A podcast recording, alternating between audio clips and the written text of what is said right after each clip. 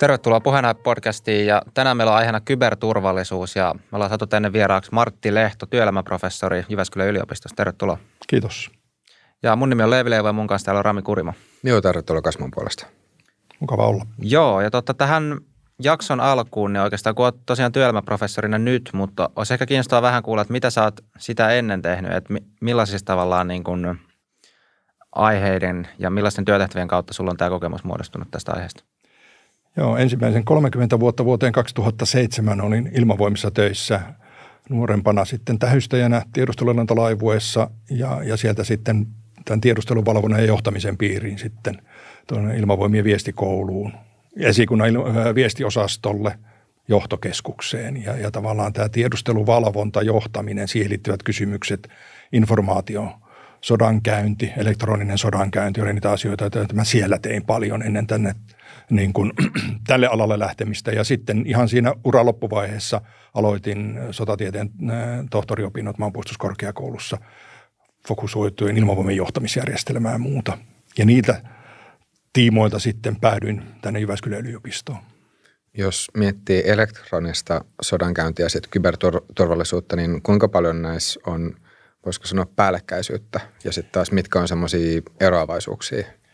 Joo, ne muodostaa niin kuin, niin kuin osittain päällekkäivää maailmaa, että jos siellä elektronisessa sodankäynnissä puhutaan niin kuin elektroneista, siinä tiedonsiirrosta, radioaalloista, tutkista, siitä ympäristöstä, miten tuolla sähkömagneettisessa spektrissä, spektrissä tietoa siirretään. Ja taas sitten kybermaailmassa puhutaan sitten biteistä ja baiteista, jotka siirtyy verkoissa ja jotka siirtyy myöskin tuossa Uh, niin kuin sähkömagneettisen spektrin alueelta. Että ehkä semmoinen hyvä alue, mikä on myöskin tässä Ukrainan kriisissä tullut esille, on, on sitten satelliittipaikannusjärjestelmät. Meillä on satelliittiyhteydet, jotka antaa meille informaatiota meidän, meidän navigaattoreihin ja muihin, tai jotka antaa lentäjille paikkatietoa tai, tai merimiehille paikkatietoa, niin niiden häirintä ja spoofing on osa sitten kyberoperaatioita. Spoofing eli... Spoofing tarkoittaa sitä, että sä väärennät sitä signaalia. Tuossa yksi esimerkki, Mustalla merellä oleva kapteeni sanoi, että mielestäni olen tässä ihan kansainvälisellä vesialueella, mutta tuo mun kartta näyttää, että mä oon tuolla maa-alueella jalkapallokentällä. Eli sitä tulevaa signaalia väärennettiin niin, että näyttölaitte näytti sun paikan väärin. Se on spoofingia.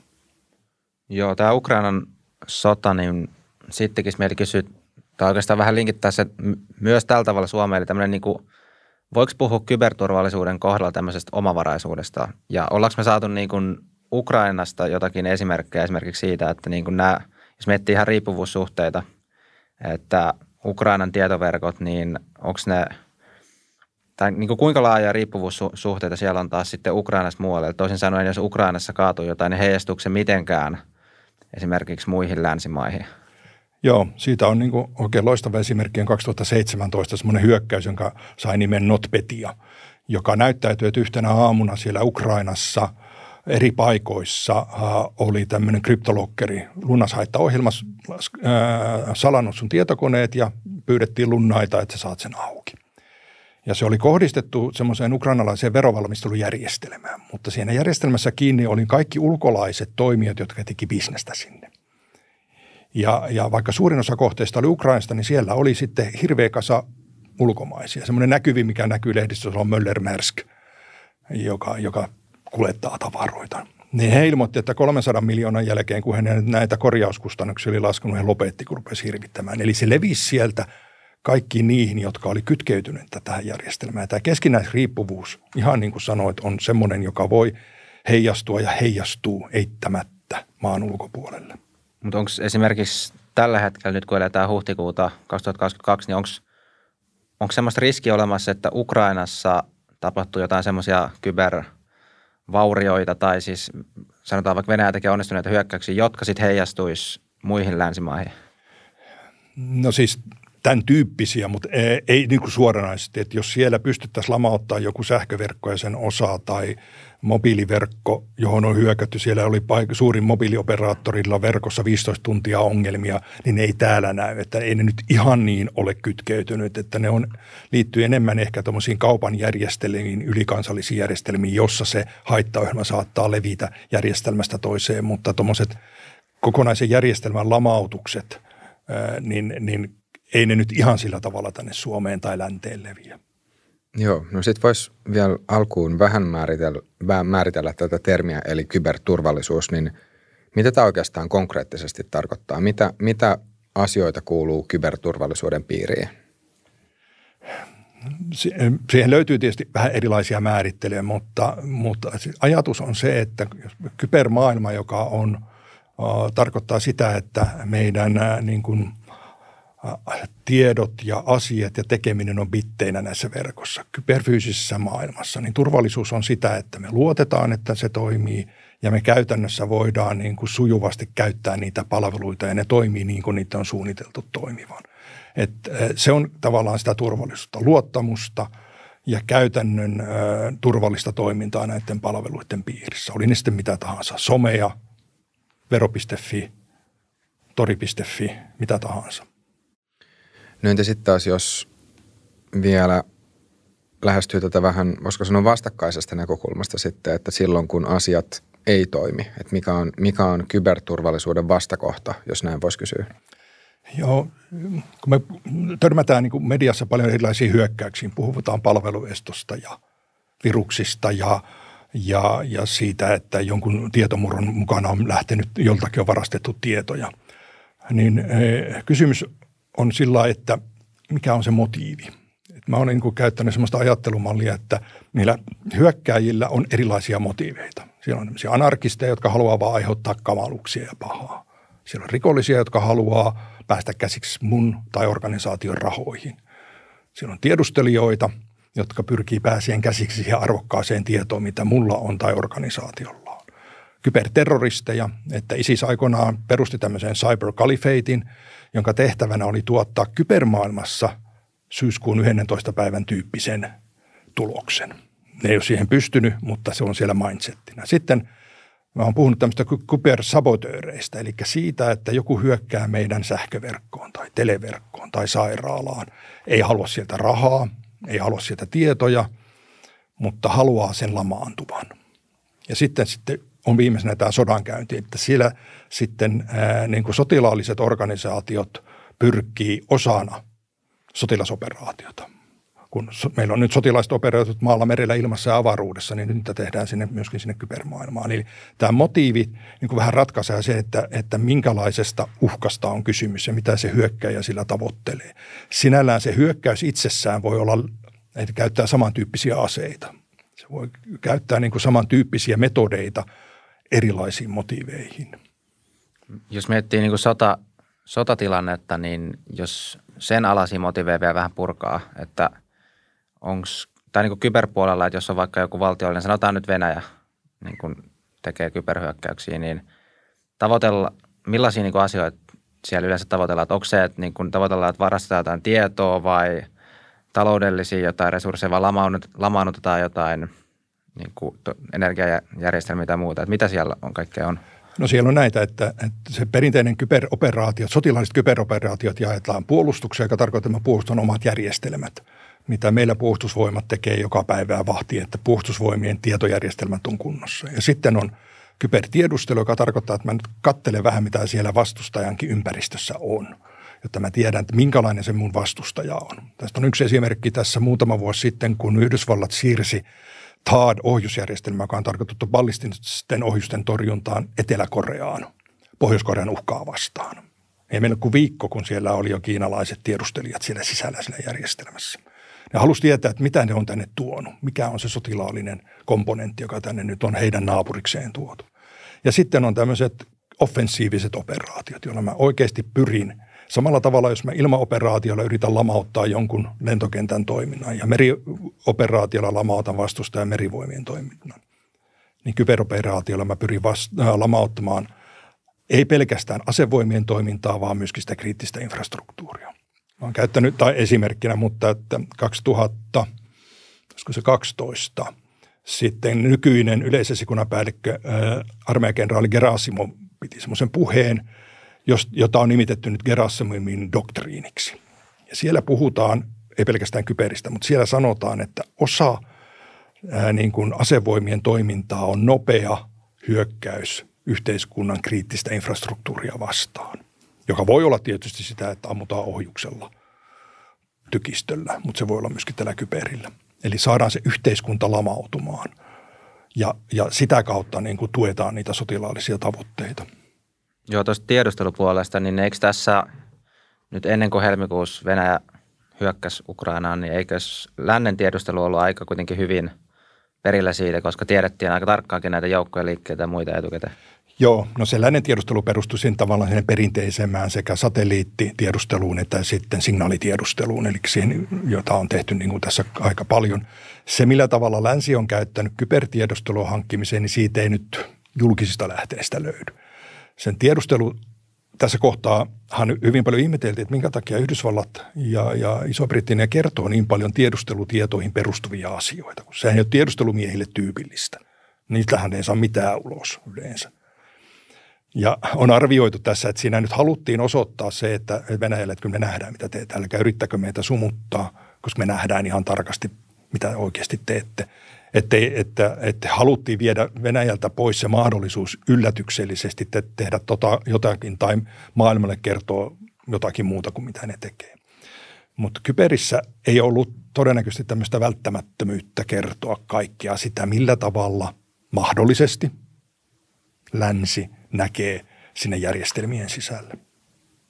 Mutta tämmöinen valistunut arvaus on, että kyllä. Ää, niin kuin mainitsin siitä, että, että, että Yhdysvallat on, on tukeneet niin kuin Ukrainan ää, niin kuin kriittisen infrastruktuurin suojaamista jo viime vuoden puolella lähettämällä sinne kyberammattilaisille osoittaa, että heillä sitä osaamista on ja todennäköisesti ehkä myöskin halua ja varmuudella kykyäkin järjestelmien tiedusteluun.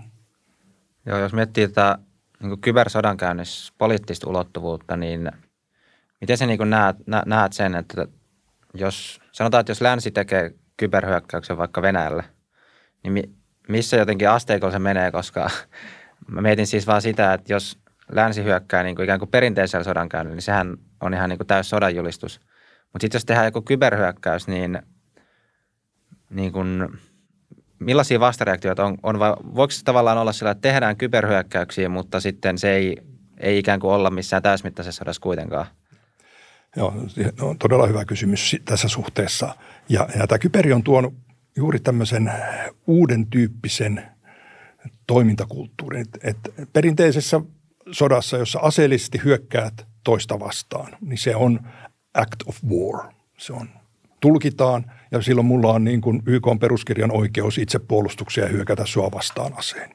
Mutta jos sä hyökkäät ää, ja lamautat mun o, sähköverkon, ensimmäinen kysymys, kuka sen teki?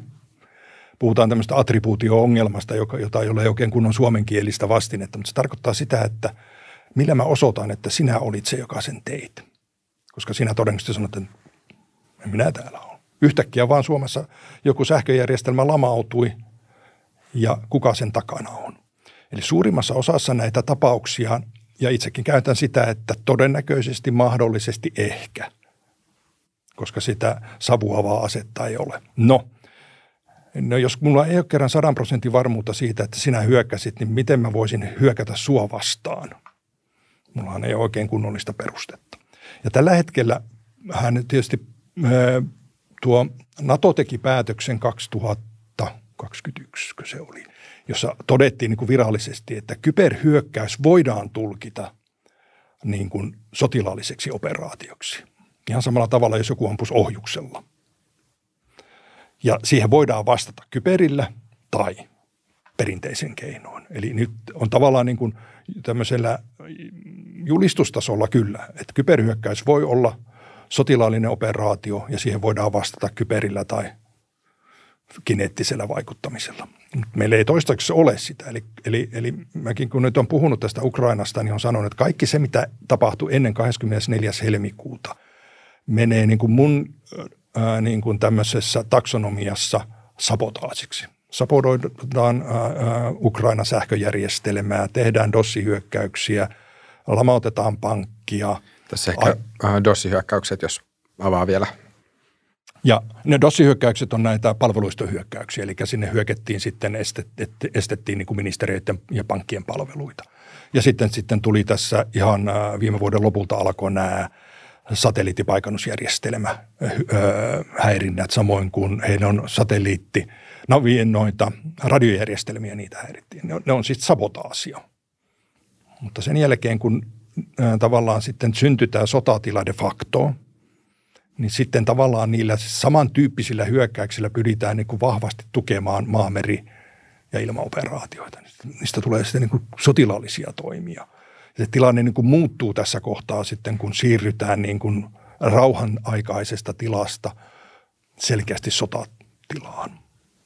Onko Mutta, siis mahdollista, että kaksi valtioa kävisi kybersotaa keskenään ilman itse asiassa suurin osa näistä valtioiden kansalaisista tietää sitä? Että toisin sanoen, että se olisi vähän niin kuin semmoista pinna-alla tapahtuvaa. Just. Puhutaan operaatioista sodan kynnyksen alapuolella.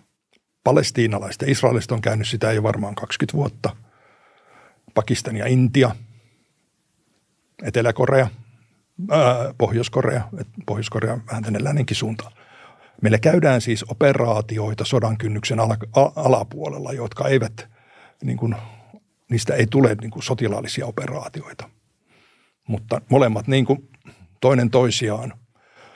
Joitakin semmoisia Israelin ja, ja, ja, ja sitten arabimaiden välillä on ollut, että on nähty jotain kytköksiä, niin tähän lennokeilla on tehty näitä iskuja öljytankkereihin ja öljyjalastamoihin. Et siellä nyt pikkasen liikutaan semmoisella alueella, että siellä pyöritellään niitä kyberiskuja ja sitten mennään tänne drone-maailmaan. Et vähän mennään sitten ja sitten kielletään, että emme siellä oltu mukana. Et nyt, nyt tavallaan joidenkin kohdalla niin lähestytään sitten semmoista, että kokeillaan, että, että mä nyt kyberillä on lamauttanut sun öljyjalostusprosessia. Ja seuraavassa vaiheessa mä lähetän mun lennokit sinne Punaiselle merelle iskeen sun tankkereihin.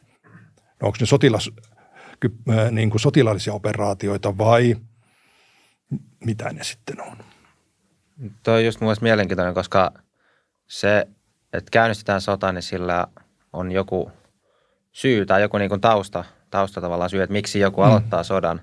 Ja sitten taas miettii, että jos niin kuin nyt ja tulevaisuudessa etenkin osa ikään kuin perinteisistä sodista pystyy korvautumaan kybersodilla, koska ne kybersota ikään kuin täyttää sen saman tarpeen mm-hmm. sille sodan aloittajalle. Niin, ja jos tätä kautta pystytään esimerkiksi välttämään paljon siviiliuhreja, Kyllä. niin sitten miettii, että se, tai se tekee vaan tosi mielenkiintoiseksi se asia. Ja niin kuin periaatteessa sellainen hopeareunus niin kuin tälle asialle, että jos pystytään käydä sotaa ilman, että tulee paljon siviiliuhreja, niin Niin, niin että kyllähän siellä tietysti siellä loppupäässä voi olla, että niin kun puhutaan terveydenhuollosta, niin jos joku sairaala lamautuu, niin siellä voidaan puhua ihmisen hengestä ja terveydestä, jos ne sairaalan nimenen palvelut, joita tuotetaan, niin ei sitten oikeasti toimikaan. Tai e, satelliittipaikannus ei toimi ja meidän hälytysjärjestelmä yksi yksi kaksi ei toimikaan, me ei löydetä ihmistä sieltä onnettomuuspaikalta, että siellä niin kun välillisesti voi olla tämän tyyppisiä. Tämän tyyppisiäkin seurauksia, mutta ei massamaisesti. Mutta tämä kyberi on tuollut sen, tämän mainitsemani attribuutio-ongelman takia sen, että voidaan niin kuin tehdä siellä, mä tiedän, että sinä oot ja minä, ja sinä tiedät, että minä, mutta me ei sitten kuitenkaan näytä siinä maailmassa oikeastaan. Me ollaan niin kuin tuntemattomia toisillemme. Ja, ja sitten nämä maat, joilla on niin kuin keskeinen problematiikka ollut niin kuin, niin kuin Palestiinalla ja Israelilla ja Arabimailla ja Israelilla ja Pakistanin ja, ja, ja Intian välillä, niin tämä kyberi on nyt ollut mahdollisuuden tökkiä sitten. Et me ennen nähtiin jossakin Kasmirissa, jossa, jossa se Pakistanin ja Intia niin kuin olivat siellä rajalla, niin sitä aina välillä ammuskeli toisiaan. Ja osoittivat, että pyrkivät siihen, että minä tämän, olen täällä nyt se pomo ja muuta, niin nyt se, sitten sitä on siirtynyt sinne. Kun sä voit aiheuttaa toisille ongelmia ää, monellakin ehkä tavoin sitten, sitten käyttämättä niitä aseita. Että oot, oot olemassa, että oot ihan oikeassa, että ne syntyy vähän tämmöinen harmaalla alueella, pinnan alla oleva ympäristö, jossa, jossa operoidaan. Joo. No nyt jos palataan sitten taas hetkeksi Suomeen, niin ähm, miten sä arvioisit kyberturvallisuutta nyt sitten suomalaisessa kontekstissa? Me tehtiin tässä tutkimus muutamia vuosia sitten, jossa, jossa käytiin läpi meidän kriittistä infrastruktuurin isoja toimijoita, ää, pankkeja, teleyhtiöitä, sähköyhtiöitä, kauppaa, sairaalaa ja muuta. Niin voisi sanoa, että sellaiset isot toimijat, jo, jo, jotka, joille se internetin ja digitaalisen maailman palvelut ja tekeminen on hyvin lähellä, niin kyllä ne ainakin ovat sisäistäneet sen, että tämä asia pitää hoitaa kuntoon. Et ja ja, ja, ja niin kuin siitä jäi semmoinen niin kuin positiivinen tunne. Mutta se probleemat ehkä näkyy sitten, kun mennään niissä toimitusketjuissa vähän pienempiin toimijoihin ja meidän pee koo-yrityssektoriin, jossa sitten ei ole ehkä sitä osaamista ja sitten sieltä puuttuu ehkä vähän resurssejakin. Ja, ja kuitenkin nämä niin kuin monet pienetkin toimijat on osa tätä isoa ketjua. Niin kuin oli puhetta siitä, että jossakin ketjun osassa voi tapahtua jotakin ja se voi heijastua. Et sähköverkossakin siellä on isot pelurit, mutta sitten siellä on niitä pieniäkin yhtiöitä ja muuta. Ja, ja tämmöisessä toimitusketjuissa ja, ja toisensa liittyneissä verkostoissa on mahdollisuus, että nämä heijastuu paikasta toiseen. Tätä nyt esimerkiksi, me mennään johonkin kauppakeskukseen. Että vaikka se päätoimija siellä onkin asiat on kunnossa, mutta kun sillä on sata muuta pikkupajaa ja toimijaa ja, ja, ja muuta. Ja, ja jonkun pitäisi katsoa, että onko sen kauppakeskuksen kaikki toimijat siellä niin kuin hoitaneet asiansa kunnolla. Vai pääseekö se haittaohjelma jonkun ää, niin kuin tämmöisen läpi sieltä? Että se oli puhetta tästä Target-kauppaketjusta Yhdysvalloista, josta, josta vietiin kaikkien asiakkaiden niin kuin tiedot, luottokorttitiedot ja, ja osoitteet ja muut. Ja sinne, sieltä päästiin huoltoyhtiön kautta. Että kyllä se kauppa oli hoitanut asiansa kunnossa, mutta se huoltoyhtiö ei ollut. Ja se huoltoyhtiön kautta, koska sillä oli pääsy sinne kauppaan, niin se haittaohjelma sinne levisi. Että, että niin kuin vähän kauempaa katsottuna meidän tilanne on hyvä. Myöskin erilaiset tämmöiset kyberturvallisuusindikaattorit, indeksit, joilla mitataan valtioiden turvallisuutta, osoittaa, että, että me tehdään asioita koko ajan paremmin ja paremmin. Mutta että kyllä meillä siellä on alueita, joissa, jo, joihin pitäisi tätä, tätä, tämän asian tärkeyttä korostaa. Ja lisää vielä sen, että tämä on varmaan se syy, minkä takia sitten suojelupoliisi ja suojelupoliisin päällikkö tässä muutama päivä sitten niin kuin muistutti, hei, että kattokaa nyt niitä järjestelmiä, kun tämä tilanne on menossa, mihin ne on menossa. Niin se ei, viesti ei ollut varmaan ihan sattumaa, vaan oikeasti ehkä semmoinen huoli, että tämä koskettaa kaikkia. Joo. Mantra on pitkään ollut, että Suomi on sotilaallisesti liittoutumaton. Tosin nyt näyttää siltä, että saattaa tänä vuonna muuttua tilanne. Mutta mites kybersotilaallisesti? Eli toisin sanoen, onko meillä nyt jo jotakin palikoita Suomen kyberturvallisuusjärjestelmässä, missä olisi sit mukana ulkomaisia toimijoita hoitamassa sitä turvallisuutta? No siihen mä en tiedä niitä. Lähtökohtaisesti Naton kyberturvallisuus äh, niin kuin doktriini lähtee siitä, että jokainen maa huolehtii omastaan. Ja siinä se doktriinin julkinen osa, mikä on olemassa, niin se niin kuin kertoo siitä, että antaa nyt perusasiat, että jokaisen maan tulee huolehtia omalla, omassa niin kuin kyber sotilaallisesta kyberpuolustuksestaan. Että Natolla itsellään ei ole, sillä on olemassa tämmöinen ää, kybertilannetta keräävät yksiköt ja muut, joilla se pyrkii hahmottamaan tätä tilannetta, mutta että, että keskeinen vastuu on jäsenmailla.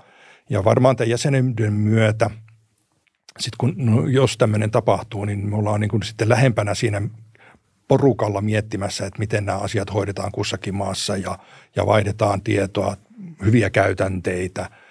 Ja, ja, ja myöskin todennäköisesti sitten niin kuin Naton alueen kybertilannekuva nimenomaan sotilasta näkökulmasta niin kuin tehostuu ja paranee ja auttaa kaikkia jäsenmaita.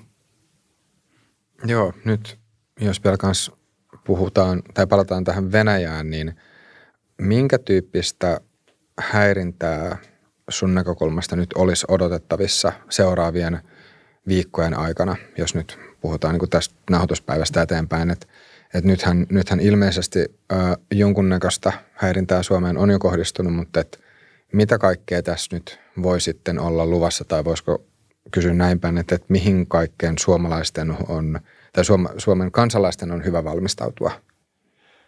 No tämän, tämmöisen kybervaikuttamisen ohella myöskin tähän informaatiovaikuttamiseen, joka, jota on jo ollut ja, ja, ja, ja koko ajan on tietysti sieltä päin eri muodoissaan pyritty meille sanomaan, että liittyminen NATOon ei ole hyvä juttu ja vaarantaa meidän aikaisemmat ystävälliset suhteet. Eli me varmasti törmätään siihen laajamittaiseen informaatiovaikuttamiseen, jolla pyritään vaikuttamaan päätöksentekijöihin ja luomaan myöskin kansalaisiin tämmöistä epäluottamusta tähän mahdolliseen päätökseen ja jäsenyyteen siihen nähden. Ja se on yksi alue. Ja sit, sitten, niin kuin nyt tässä Zelenskin puheen aikana oli näitä palveluistohyökkäyksiä, josta ei tiedetä, kuka niitä teki. millä motivaatiolla, mutta että muistaakseni puolustusministeri totesi, että mielenkiintoinen yhteensattuma, joka tietysti kertoo tietysti, että, että, että koska sä voit sen attribuution ja sen anonyymihyökkäyksen toteuttaa, niin voidaan niin kuin osoittaa, että yhteiskunta on haavoittuva, siihen ei kannata luottaa. Ja, ja, ja menee liittoutuminen sitten enemmän länteen ja muuta, niin tekee teistä haavoittuvamman ja, ja, ja, ja me voidaan ehkä siihen vaikuttaa. Ja, että tämän tyyppisiin voi varautua ja sitten on, myöskinhän tässä on tapahtunut näitä ilmatilan loukkauksia, jotka ei nyt välttämättä ole kaikki sattumia, että vaikka välillä tietysti mietitään, että onko siellä osaamista, johtuuko se siitä osaamisen puutteita, että osa, lentäjät ei osaa kulkea omalla puolellaan, mutta, mutta, mutta väit, tulee vähän niin kuin mieleen, että, että jos suurvallalla on tuppaa olemaan ehkä vähän halu näyttää sitä voimaansa. Ja Itä-Merellähän on nähty sitten niitä tilanteita esimerkiksi näissä NATO-harjoituksissa, joissa Venäjän ilmavoimat on nyt käyttäytynyt tavalla, joka nyt ei näyttäydy kovin fiksulta. Eli tämän tyyppistä sotilaallisen voiman näyttöä eri muodoissaan, jossa saatetaan jopa meidän alueellista koskemattomuutta ää, loukata. Tässä voisi semmoisen lisäyksen tehdä, jota on myöskin nostanut keskusteluihin, että, että mikä on meidän ää, in, ää, niin kuin kybertilamme, mikä on suomalainen kansallinen kybertila. Me kysytään, mikä on meidän maatil, maarajat, niin me tiedetään, tuossa menee raja ja siellä on rajapyykitkin vedetty näin ja merirajakin on kerrottu, että missä ne menee ja kartoissa lukee viiva ja sitten tuolla Suomenlahdella on jopa poijuja osoittamassa sitä keskiviivaa. Mutta missä se kybertilan rajat sitten on? Mikä on se kybertila, jota me valvotaan? Missä on ne kybertilan alueellisen koskemattomuuden turvaaminen? Onko ne siellä, missä meidän data liikkuu? Liittyykö se meidän fysi- maantieteellisiin rajoihin? Ja, ja tämä ei ole selvää millekään niin kuin maalle, mutta että tietysti tässä tullaan juuri siihen kysymykseen, että jos me halutaan puolustautua kybermaailmassa, niin mikä on se suomalainen kybermaailma? Mitkä on ne tiedot, laitteet, välineet? Onko ne vain fyysisesti Suomen alueella olevia, joita me puolustetaan? Ja vastaavasti, ovatko, voiko olla hyökkäyksen kohteena joitakin suomalaisia niin kuin kyberassetteja jossakin muuallakin kuin fyysisesti Suomessa?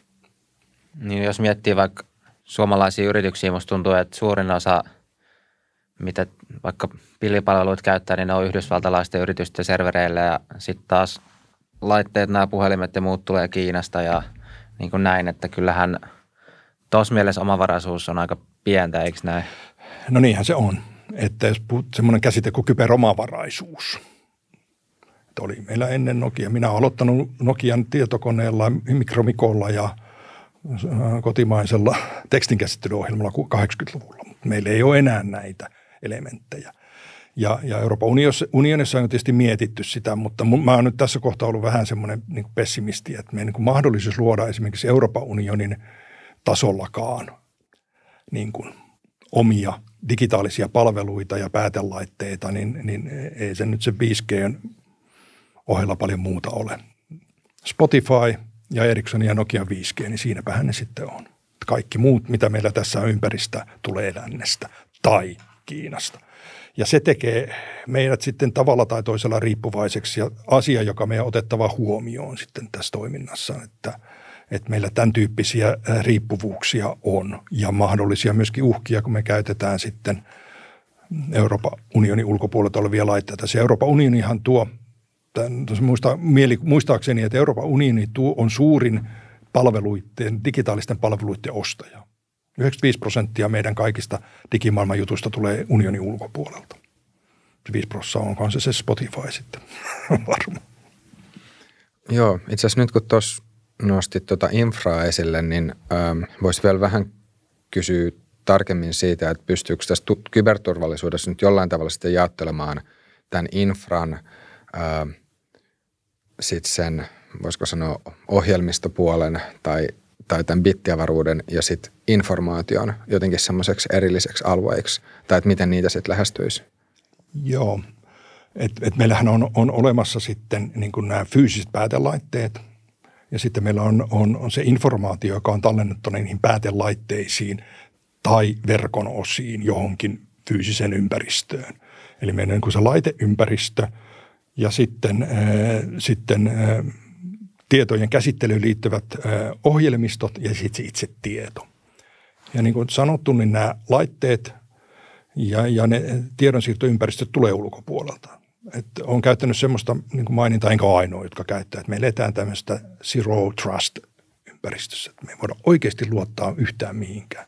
Me ei voida luottaa siihen, että meidän kännykkä tai tabletti tai tietokone on turvallinen, koska eihän me nähdä sinne mikrosirun sisään. Mä oon näyttänyt joitakin kuvia mikrosiruista, jotka päältäpäin näyttää ihan oikealta. Siinä on kaikki merkinnät oikein ja se on ihan aidon näköinen, mutta siis kun se röntgenillä vilkaistaan sinne sisään, niin se onkin ihan erilainen kuin se alkuperäinen. Eli me löydetään mikrosiruja, joissa on tuhansia eri ominaisuuksia, mitä siellä ei pitäisi olla. Mutta eihän me sinne nähdä. Se on, se on aikamoisen työn takana, kun selvittää, että mä puhutaan tämmöistä käsitteistä kuin component corruption, eli komponenttitason ongelmat. Ja, ja aina välillä otsikoihin nousee Kiinat ja, ja, ja siihen, että löydetään laitteista, jotka sieltä tulee, tai mikrosiruista, jotka sieltä tulee näitä ongelmia. Ja sitten on nämä ohjelmisto-ongelmat. Itse en osaa ohjelmoida. Sitten mä oon kysynyt ohjelmoilta, että minkä takia te teette täydellistä koodia, jos ei ole yhtään bugia eikä yhtään niin kuin virhettä. Ei ne osaa sanoa, miksi se on niin kamalan vaikeaa. Ja nyt sitten konnat käyttää hyväkseen näitä ohjelmistohaavoittuvuuksia. Ne löytää sieltä niitä bugeja, joiden avulla ne pääsee ohjelmistojen sisälle. Ja toinen ongelma on se, että siinä ohjelmistoissa on myöskin tietoisesti jätetty, puhutaan näistä takaovista ja killswitcheistä eli tappokytkimistä. Että se ohjelma itsessään sisältää jo elementtejä, joita se ohjelman omistaja tietää. Kyllähän nyt, tämä ei mainos, mutta että kun mulla nyt on Microsoftin laitteita ja muuta niin, ja kymppi siinä käytössä, niin Microsoftihan pääsee sinne mun laitteelle, kun se käy sillä latailemassa niitä ja ilmoittaa, että päivitetään sun koneen. Siis mä oon antanut jollekin organisaatiolle täydellisen näkyvyyden mun koneeseeni.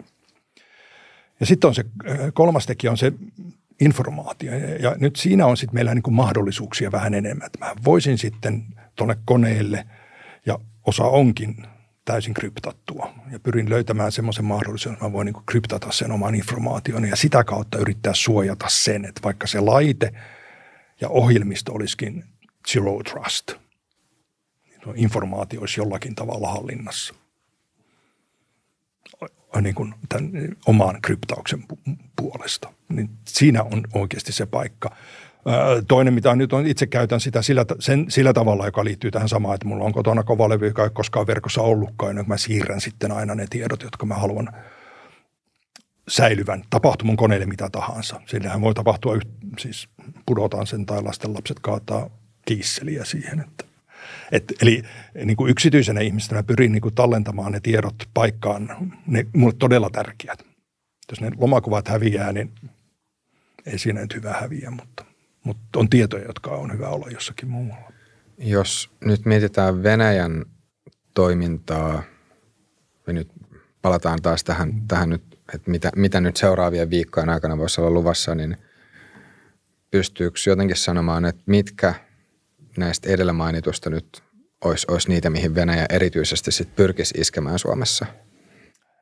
No semmoinen, joka tuli tuossa Ukrainan, oliko muistaakseni kahdeskymmenesviides päivä, eli toisena hyökkäyspäivänä, niin sinne tuli haittaohjelma, jota levitettiin sähköpostin välityksellä, pyrittiin levittämään, ja jos sen ää, ää, linkin klikkas, niin sieltä tuli haittaohjelma, joka pyyhki sitten kovalevyn tyhjäksi.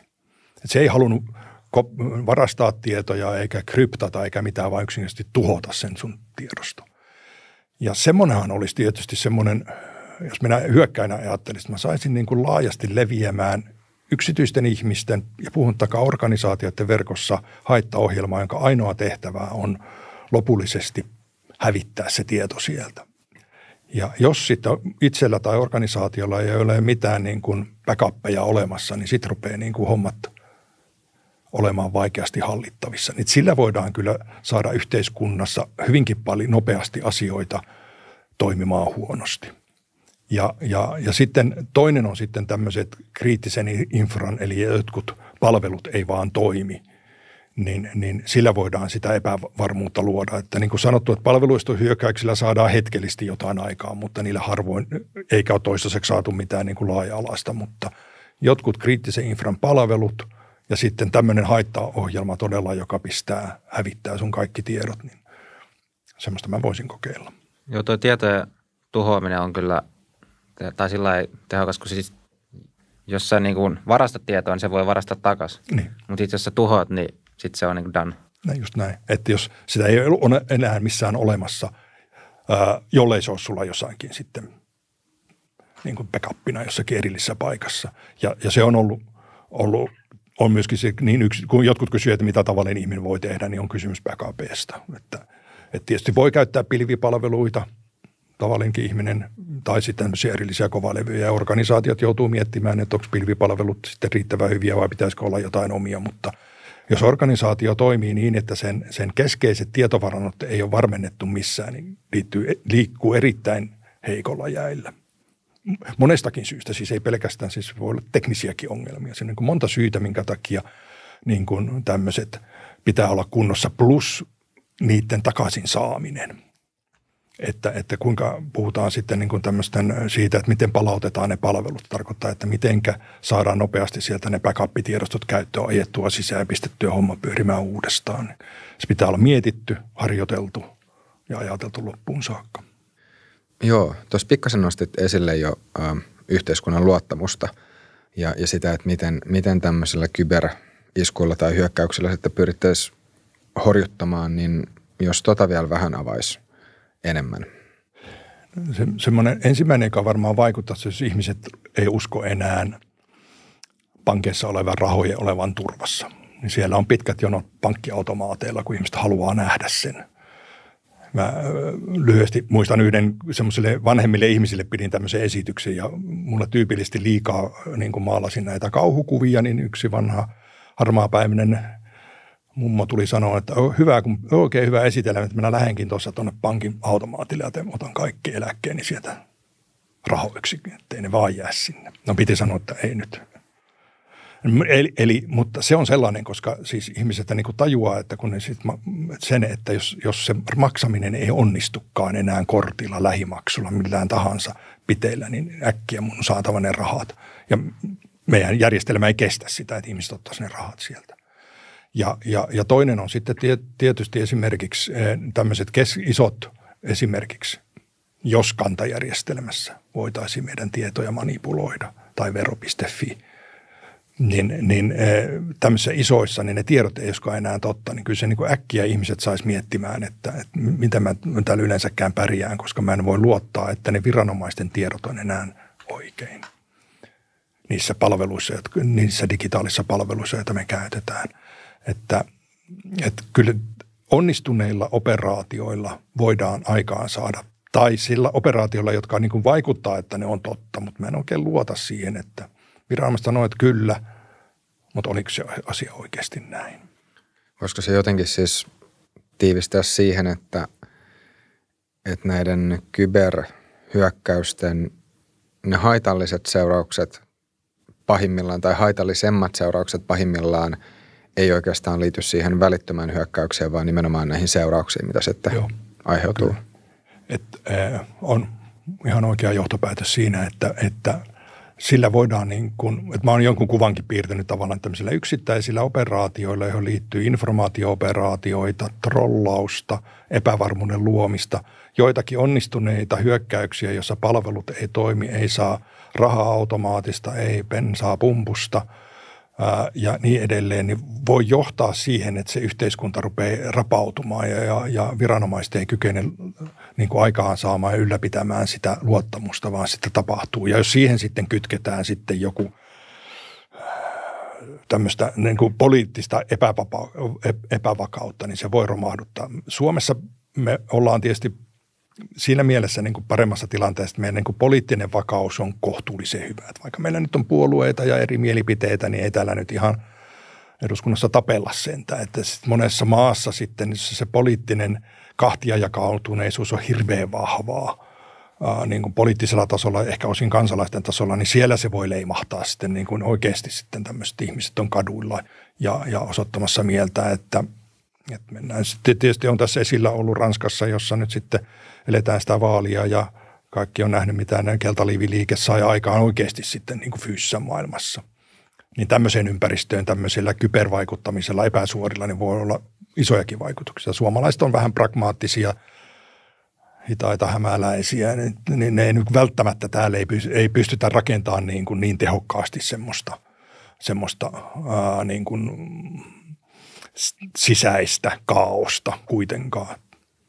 Joo, tämä rahakin on mielenkiintoinen, koska nythän siis tulee lähes varmasti käymään niin, että käteinen kokonaan käytännössä häviää. Ja siis mitä mä, tai nyt euroalueellahan on tulossa tämä digieuro. Ja sitten yksi, mistä luin Ruotsin tämmöisestä, Ruotsin keskuspankin tekemästä tämmöistä josta selityspaperista, kun sielläkin on tämä digi, e-kruunukokeilu tulos ja muuta, että just että y- yksi syy, miksi tulee digieuro on se, että kun käteinen häviää, että nyt liian suuri osa rahavarannoista on liikepankeissa. Että se on niin kuin yksi syy tavallaan, että tarvitaan, jottei kaikki ole niin kuin pankeissa, tarvitaan joku muukin. muukin tota. en, sit, en ole tosiaan ala-asiantuntija, että tietäisin tarkemmin, että mikä siinä on tämä turvallisuuselementti, mutta silloinhan se, sehän on silloin aika keskitetty, tai vielä enemmän keskitetty, koska se on sitten taas digieuro on Euroopan keskuspankin liikkeelle laskema. Mm.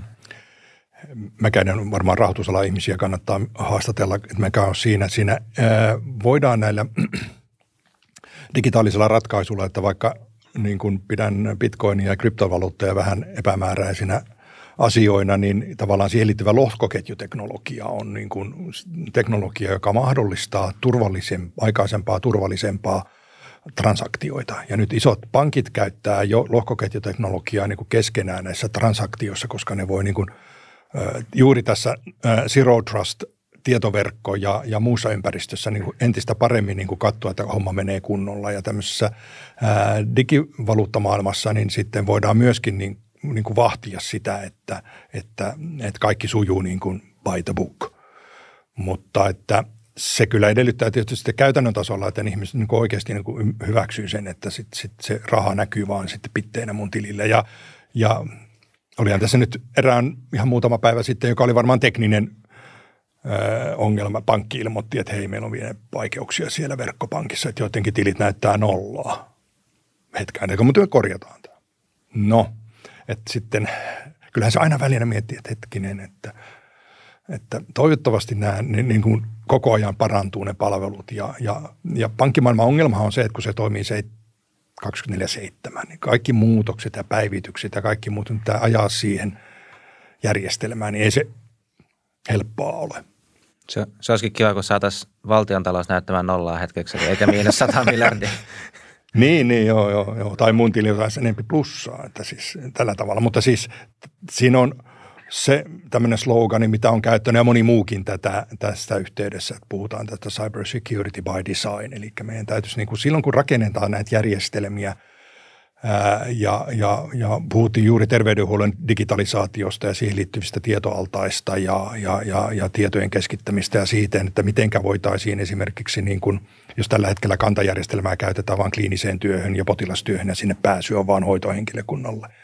Niin mitenkä voitaisiin sitten tutkimussektorille tai yrityssektorille antaa access sitten pääsy tähän näin niihin tietoihin ja, ja, ja muualle, niin, niin, niin tässä kaikessa täytyy, se mikä on mahdollista, niin se ei välttämättä ole turvallista, mutta se voi olla tehdä turvalliseksi, jos siinä vaiheessa, kun mietitään jonkun tietojärjestelmän tai teknisen ratkaisun rakentamista, niin nämä osaajat on mukana sanomassa, että tehdään näin, niin tämä nyt on niin turvallista, kuin tästä voi turvallista tehdä.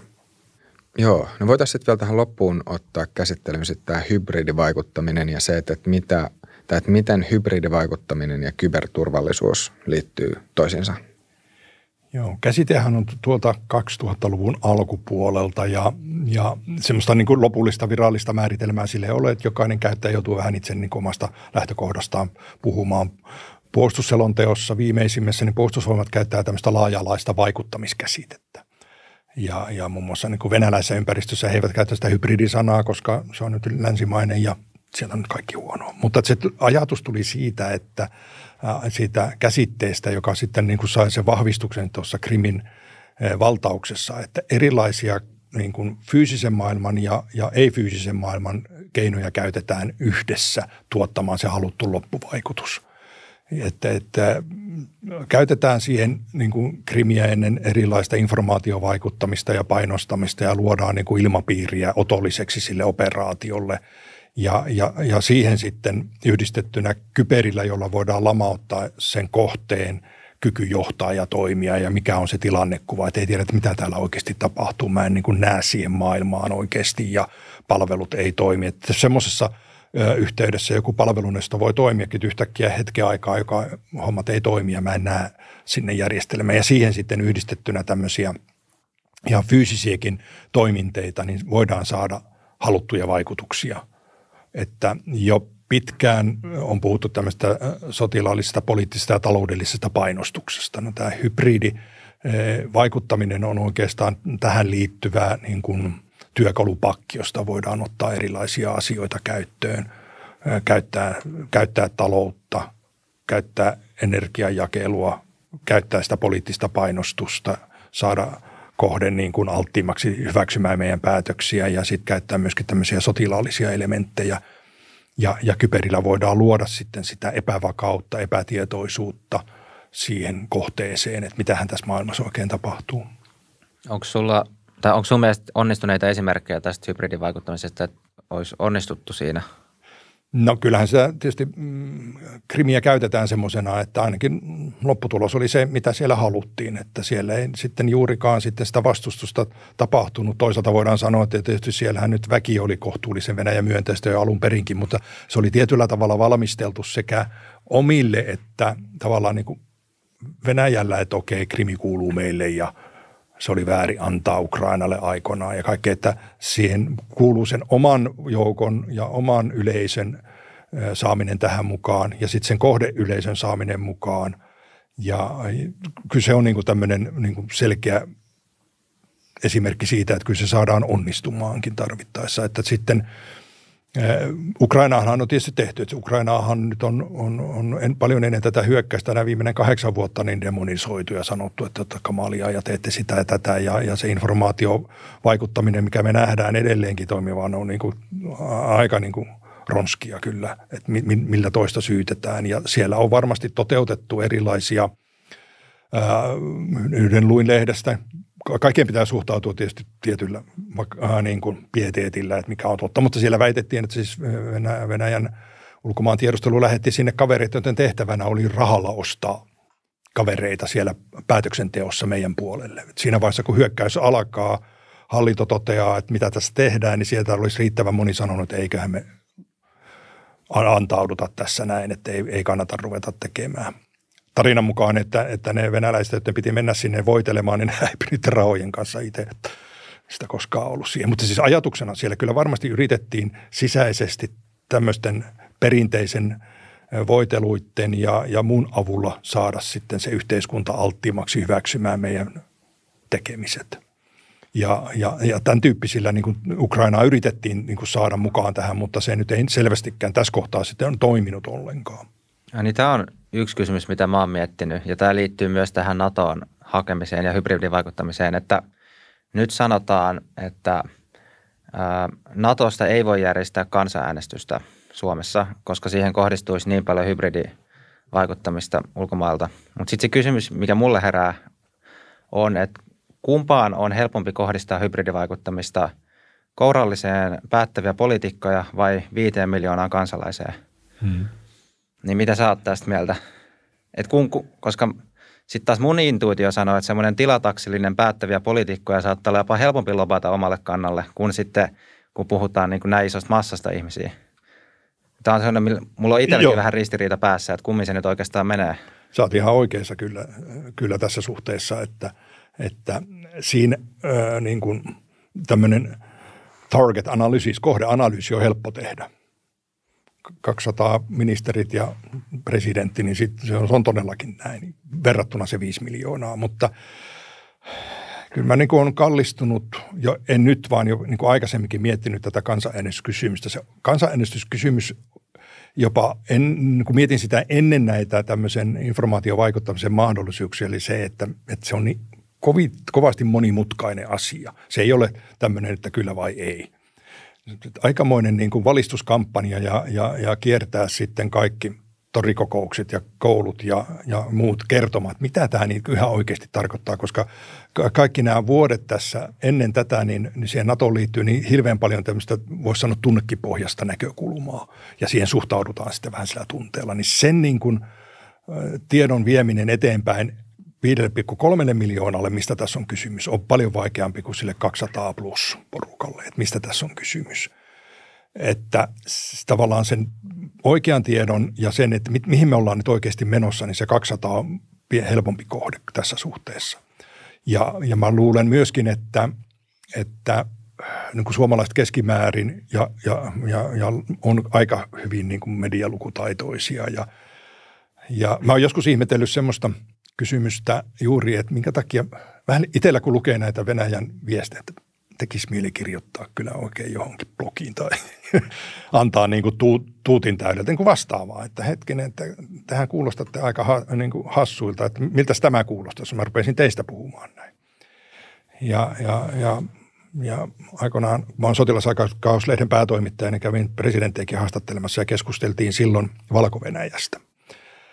Ja vähän niin kuin tästä samasta, että puhutaan niin kuin kybermaailmassa puhutaan tämmöistä hackback, että jos mä hyökkään, niin iskenkö mä takaisin. Niin hänellä oli kyllä viisas ajatus siitä, että hei, että eikä me nyt olla vähän niin kuin fiksumpia niin kuin puuttumatta tämän tasoiseen, että meidän ei kannata alentua sen trollaajan tasolle, koska me joudutaan menemään aika matalalle. Ja sillä tasolla, millä se toimii, niin se on ihan, ihan hyvä sillä tasolla, että me ei kannata niin kuin alentua siihen. Ja mun mielestä siinä on kyllä niin kuin viisaus, että pää kylmänä ei, ei kannata niin kuin mennä siihen ja sen takia mä en oikein usko sen todelliseen vaikutukseen sen lisäksi, että se on niin kamalan läpinäkyvääkin vielä, se mitä nyt sieltä on tullut.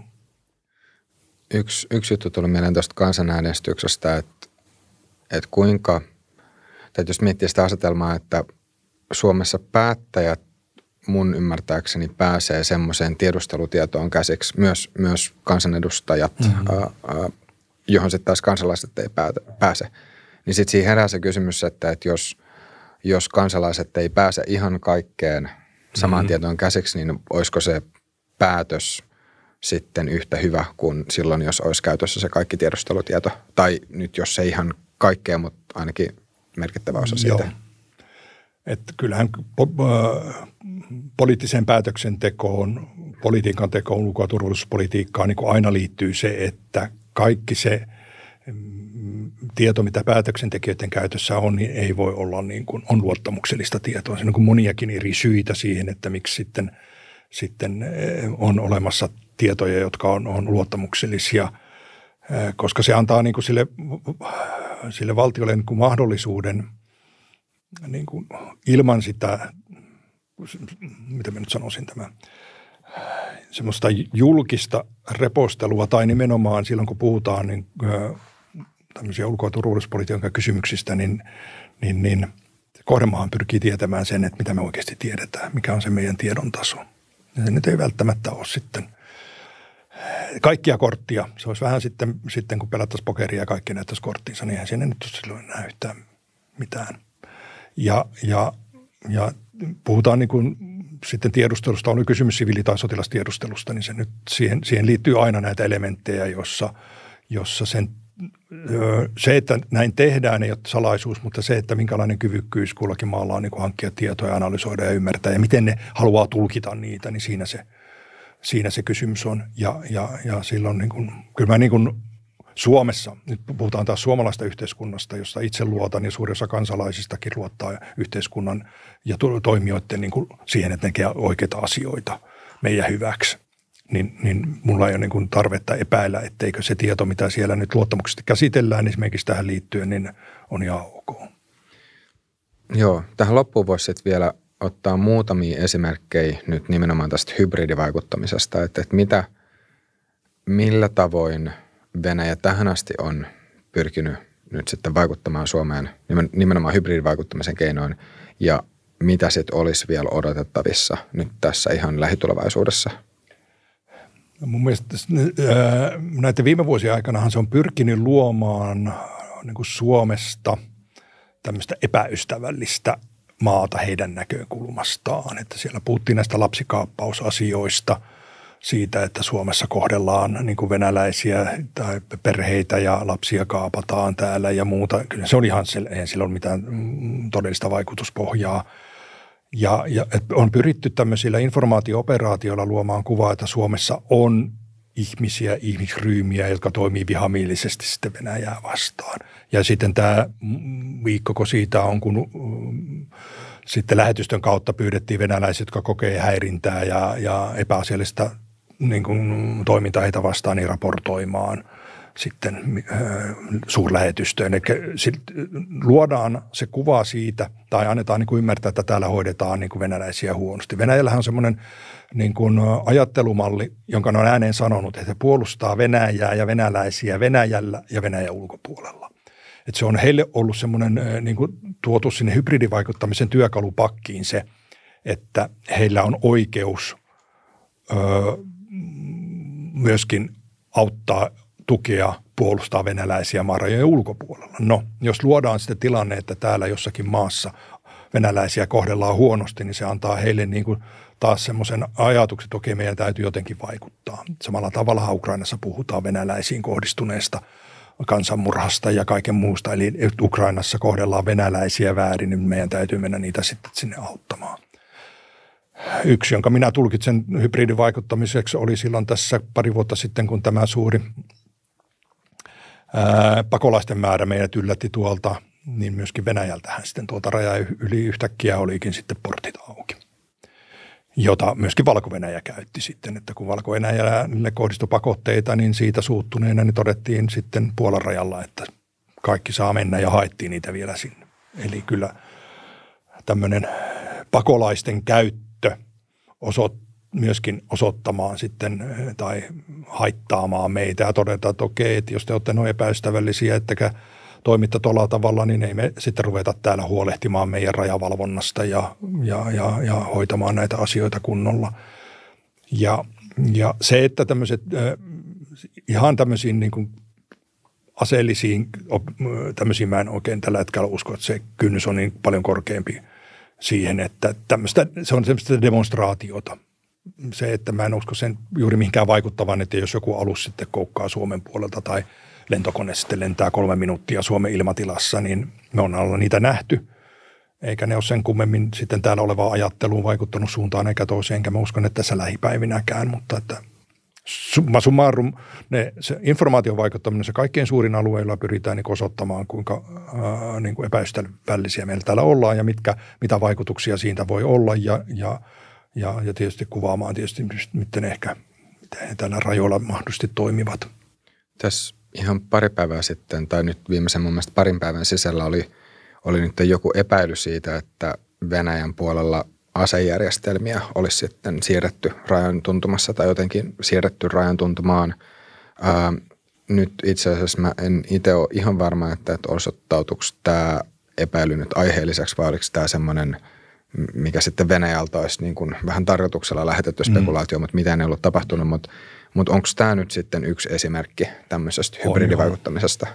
No sitä se on se, että Venäjällä on tällä hetkellä tietysti tilanne, että siellä on aika paljon porukat jouduttu lähettämään Ukrainaan, että muun muassa niitä, jotka tuossa Kuolassa ja tässä meidän Leningradin sotilaspiirissä olevia joukkoja, niin niitä on sitten Ukrainassa, että ei sillä kyllä paljon välttämättä ole, mutta se on, se on sitä suurvallan voiman näyttöä, että liikutellaan joukkoja. Sinällähän joukkojen siirtely Venäjällä on niin kuin ihan normaalia ja tavallista ja niitä käytetään, mutta se varmaan tulee olemaan semmoinen, että tuodaan niitä siihen ehkä niin kuin lähemmäksi, mutta kyllä ne sitten varmasti siellä Venäjän puolella on, vaikka ne niitä joukkoja siellä ehkä siirte, siirtäväisit, siirtelisivätkin täällä meidän itärajalla.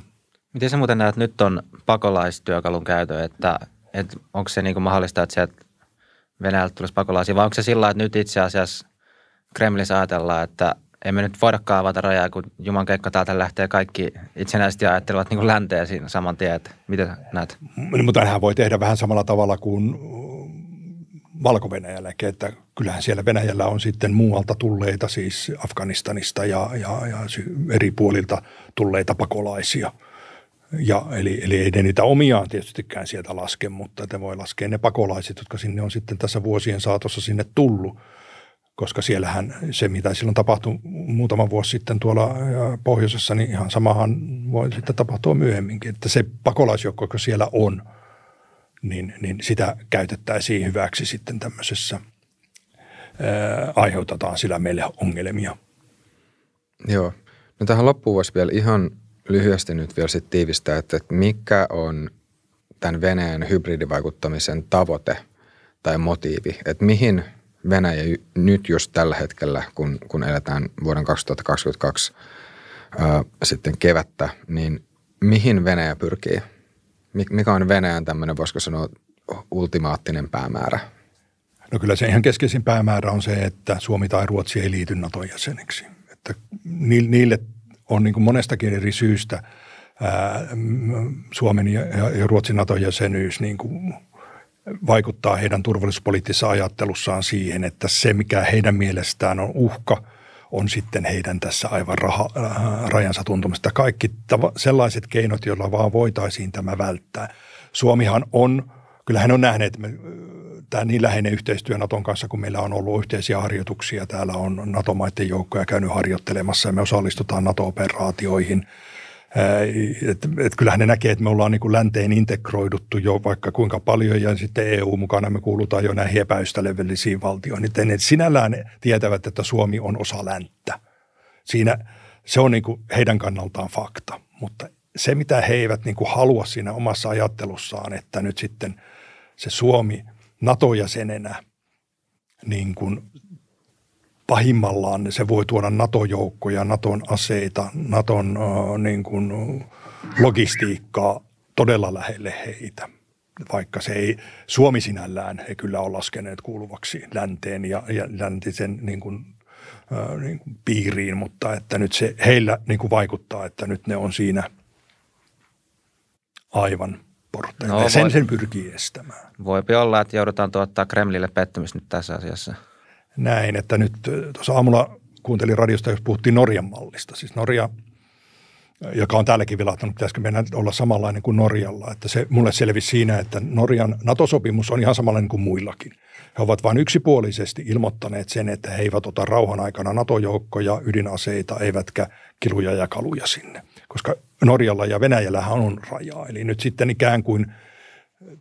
Tämä on nyt ääneen ajattelua, että sillä on ehkä haluttu sitten vähän lieventää sitä, että, että Venäjän näkökulmaa, että heillä olisi NATO-maa naapurina, jossa sitten ja olisi tämmöisiä. Ja ennen vuotta kaksituhattaneljätoista niin näissä itäisissä NATO-maissa ei myöskään ollut. Että vasta sen Krimin jälkeen on siirretty muutamiin maihin, niin kuin Viroon sitten pieniä määriä NATO-joukkoja. Että kyllä niin kuin voisi sanoa, että Venäjä itse niin kuin, vähän niin kuin kaivoverta nenästään, että että vaikka ää, entiset Itä-Euroopan maat liittyvät NATOon, niin, niin sinne ei kuitenkaan pysyvästi sijoitettu NATO-joukkoja eikä NATO-fasiliteetteja eikä muita ennen Krimin miehitystä. All right, mutta hyvä. Hei Martti, kiitoksia vierailusta. Kiitoksia, että Joo, kiitos. mukana. Ja kiitos kaikille katsojille ja kuulijoille. Jos tykkäsitte jaksosta, pistäkää peukkuu, laittakaa tubessa kommenttia. Me nähdään ja kuullaan ensi jaksossa.